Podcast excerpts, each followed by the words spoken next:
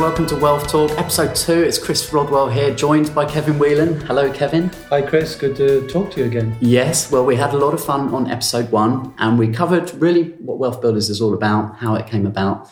And one point I want to pick up on is you mentioned 95% of people who wish to become wealthy, financially independent, never make it. Yeah. Tell us a bit more about a reasoning behind that, Kevin, and, and how you can identify whether you maybe are one of the 5% that will make it. Oh, that would be a bit scary. Uh, of course, 95% of people don't make it, only 5% do. Uh, and the skill in Wealth Builders is really trying to help more people reach that. But there's a little bit of self analysis you can do. You know, in the number of years that I've been talking to people and helping them create financial independence for themselves, I noticed Chris, there are three groups of people, right? I call them the three Ds. And it doesn't take me more than about five minutes to work out who you are and whether you're likely to be part of the 95 or part of the five. Would you like to know what they are? Oh, yes, please. They're called the three Ds, which is the drifters, which is not the music group, by the way. Uh, these are people, the drifters are people who read a lot, think a lot, aspire a lot. You know, they think they would like to be wealthy. They have a feeling they'd love to be wealthy. We call them the course junkies sometimes. Right. Okay. A lot of shelf help. We've heard all of the jokes about that. But genuinely, you know, they you can tell that they remain drifting and have aspirations, but in fact, sadly, while we're joking about it, is a sad consequence that they simply will remain financially insecure for the rest of their lives, and that's a very bad place to be. And I think the uh, the main reason for that is they just drift from day to day. It's you know this idea of being caught in the rat race or caught in some tyranny of a daily routine that they don't allow themselves the time. They don't aren't willing to find the time to get the right education, the right support, and the right connections to pull this together as a as a plan.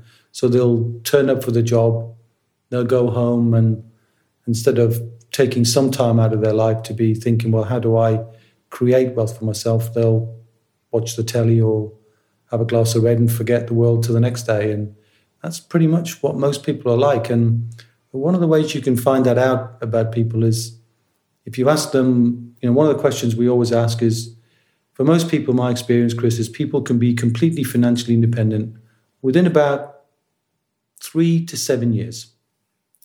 So let's say the average is five years. So the question I often ask people is How's your wealth changed from five years ago? What have you done that's made you wealthier five years later? So if you go back five years and look now, how more wealthy are you than where you were before? And for most people, the answer is they're not wealthy at all. You know, in some cases, they've either gone backwards or they've stayed exactly the same. In fact, you have a almost I would say your catchphrase of "never let a month go by without building your wealth." Well, exactly right, and you know, you don't have to spend too much time. A couple of hours a month is enough time. You'd think two hours a month people could spend not just to learn something, but the key is the doing. And one of the dangers I think with the drifters is they want to seek so much information, but they'll act on nothing. You know, so they'll do this course and then they'll do that course and then they'll do the next course and they'll do the next course. And instead of stopping after course one to decide whether it's the right thing to do, whether they can see whether it's something they can take action upon, uh, and seek out who else has done that, what did they have to learn, what did they have to do to make this whole process quicker? This concept of connections we talked about in episode one. Mm. They, they won't do that. They'll just do the education piece. And then, oh, well, I should, I need to know something more now. I need to know the next thing. And they keep going mm. around this sort of uh, intellectual merry-go-round. And of course, merry-go-rounds or roller coasters are, are great when you're a kid, but not as you get older. You know, they make you sick after a while. So what you're saying not really, a good place is you need to take responsibility for building your own wealth and taking action to do that. And I recommend, you know, if I could tweet this right now, I would tweet it loud and clear. Never let 30 days go by without doing something that's very positive that you know is adding some form of asset, some form of wealth building actions in your life. And of course, during the course of the podcast, we'll be talking more about assets and what those assets are. But you know, obvious things like even just putting a bit more money into the into the market, looking to see whether you could engage in some property, maybe doing something on the side to generate income that could reduce your debt. So you know, there's always ways you can do something to create more wealth. There's no doubt about that. If I meet anybody, if they're willing to do it, they will create more wealth every single month. But the drifters will never do that. Mm, okay. Recognize some of those, Chris? Yes, yes, indeed. So that moves us into the second D. Yeah, the second D. Now, there's nothing wrong with the second D. The second D is the what I call the DIYers. Now, the DIYers are not drifters. You know, they're willing to get their hands dirty. They're willing to get involved and do something, and that's good. Um, but one of the issues with DIY is, you know, there are some things you can DIY, simple things, like I could probably turn my attention and, you know, wire a plug, but I wouldn't do my own teeth, you know. So there are some things you should DIY and some things you should not. And uh, one of the consequences of the DIYers is they actually can't get to a place of trust. They don't find anybody that they can truly trust and you know they're unwilling often to make connections. They want to do everything on their own. They live their life all almost in a trial and error scenario. And while they can make some progress and i have to say the beginning of my wealth building life i was a diyer you know? So i didn't have a guide. I didn't have a mentor. Didn't have that opportunity because i was carving my own path. But now having learned the lessons and it took me 7 years uh, actually, it took me a bit longer than that, but it took me longer to create the wealth that I really wanted um, because I was trailing, blazing my own trail, let's say. Um, what sometimes I call the kind of rugged individual who wants to do everything on their own terms. And what I've learned over the years and now very enthusiastically teaches, you know, Chris, is it's much better, faster, enjoyable to work with people and collaborate. Hence the connection in the process of education, support, and connection. And surrounding yourself with other people just gives you so much more energy and makes it so much quicker. I'm not saying DIY isn't the solution. And I think we've created some great materials for people who prefer to do things on their own and learn on their own terms. Nothing wrong with that. Mm. But I just happen to feel, and I'm very passionate about connecting, as you know. Um, I think wealth is much more fun when you connect. It, you know, I've I have a blast every single day because I'm never never not connecting people. And that's what gives me a joy. But, you know, uh, that's the DIYers for yeah. We're familiar with the term self made millionaire. Right. Would you suggest that actually there's not too many who make it purely by themselves? Well, I, I think in truth, you know, there isn't really a self made millionaire because every self made millionaire's got a team around them doing something, you know, unless maybe even if you're a, you know, a pop star, you've still got a, you know, backing singers, you still got a band, you still got a crew, you still got all of those things behind you. So I don't think self made is a good plan. Mm. I understand why people might start there just to get their education and maybe be nervous about making connections. Mm. And what I'm hoping that people will see if they check out Wealth Builders at wealthbuilders.co.uk, that actually there is a community of trusted people, you know, and that you can get to to to see that it is possible to build wealth and understand that not everybody's trying to make money from you. And there's a real spirit of that collaboration where we are. Um, and you don't have to do it on your own. Mm. And it also ties in very strongly with your personality type. And this is sure. an area we'll discuss in a future episode, I'm sure, as to different types of people have different ways of approaching solutions and problems. And when you find out what your really natural yeah. strengths are, you can then identify those right people that you need for your team, your entrepreneurial team. Oh, absolutely right. And I suppose that leads us quite nicely, actually, Chris, into the third D, which is what I call the dynamics. And the dynamic people, you know, when you think of dynamo, you think of energy and you think of kind of uh, a multi aspect to it. So the, the dynamics are those people who are bringing in multiple ROIs. So here's another piece of wealth building language we might need to debunk. So the concept of ROI, which most people will have heard of in the you would think a return on investment. return on investment, absolutely right. And return on investment is an important ingredient in any aspect of uh, of trying to create. Well, what's the return on the activity that you're doing, and that's important. So, in addition to return on investment, Chris, it's really quite important to as well understand risk um, because there's no point taking two steps forward and one step back, and that can happen. And one of the important ingredients in our process is the due diligence step and, and trying to work out well, what, what's the downside risk and how do you mitigate that risk? And often the mitigation of risk can only be uh, really truly dealt with by looking through the eyes of other people, um, because you know when you're if you're an accountant, you see risk in a different way than if you're a, an entrepreneur where all you can think of is the creative solution. So it's really important that that's part of the overall process.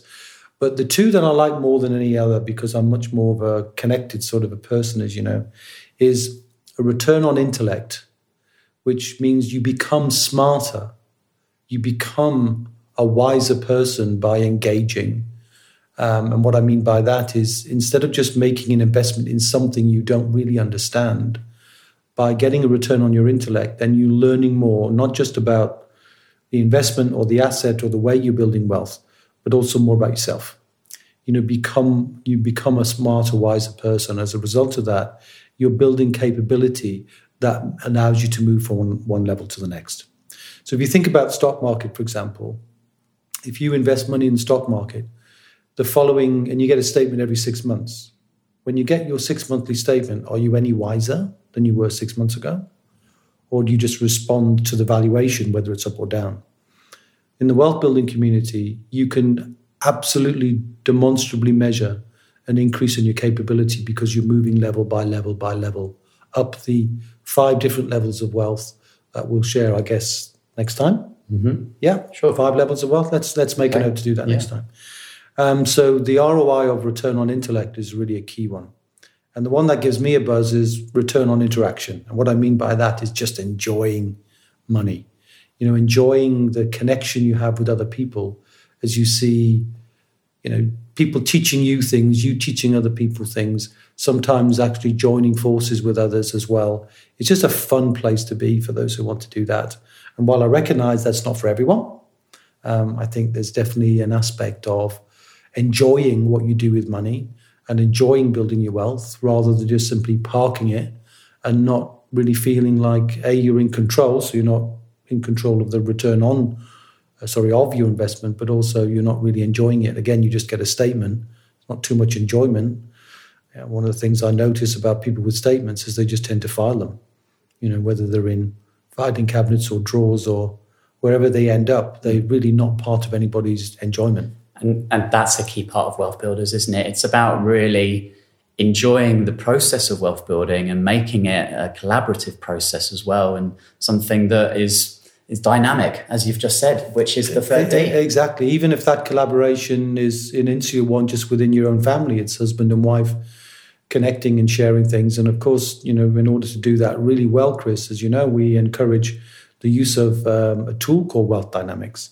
And again, more of that probably on a other podcast. We could do a whole episode on wealth dynamics, and we will do very soon. Well, let's do that because yeah. wealth dynamics is a fascinating area, which helps you discover what your natural flow of building your wealth is. And as we know, wealth is a process of flow. Wealth is money flowing from the creation of value. So you have to know yourself to know what makes you feel like you're really enjoying it. You know, we you can tell as we're talking, that my flow is in connection, right? Somebody else's flow might be something else. So you have to find your own flow, and that tool helps you identify that.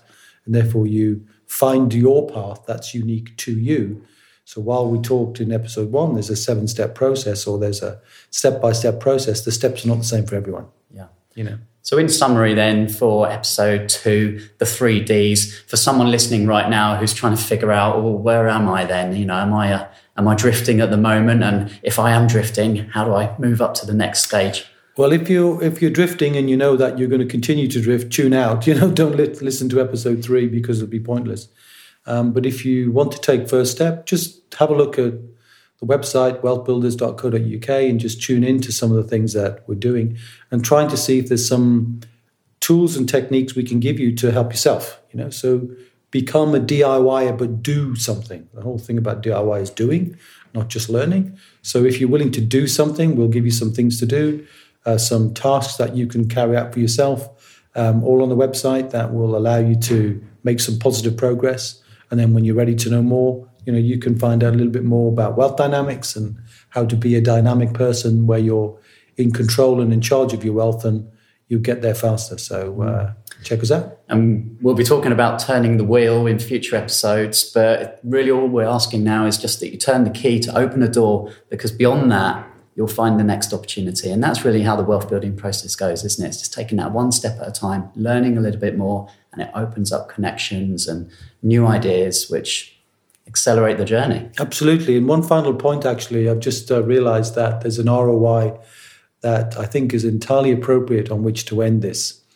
And it's not return on investment, it's not return of investment, it's not the return on intellect or the return on interaction.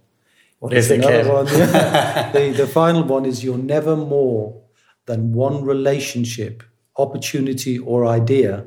So that's an interesting ROI relationship, opportunity, or idea away from a complete transformation in your wealth. So be curious out there seek out that one relationship, that one opportunity, that one idea, because that can escalate you up several steps at once. And I hope for a few people, Chris, that we might be that wow, catalyst. You dropped you know? a bomb there at the end. That's a big one to leave people on. Thanks for that one, Kevin. Okay. Really enjoyed this episode. Yeah, look we'll, forward to episode three. Yeah, and we're going to touch the five levels and knowing your why and knowing yeah. your number. Knowing your number, that's a good one. Really important. Okay, we'll see you soon.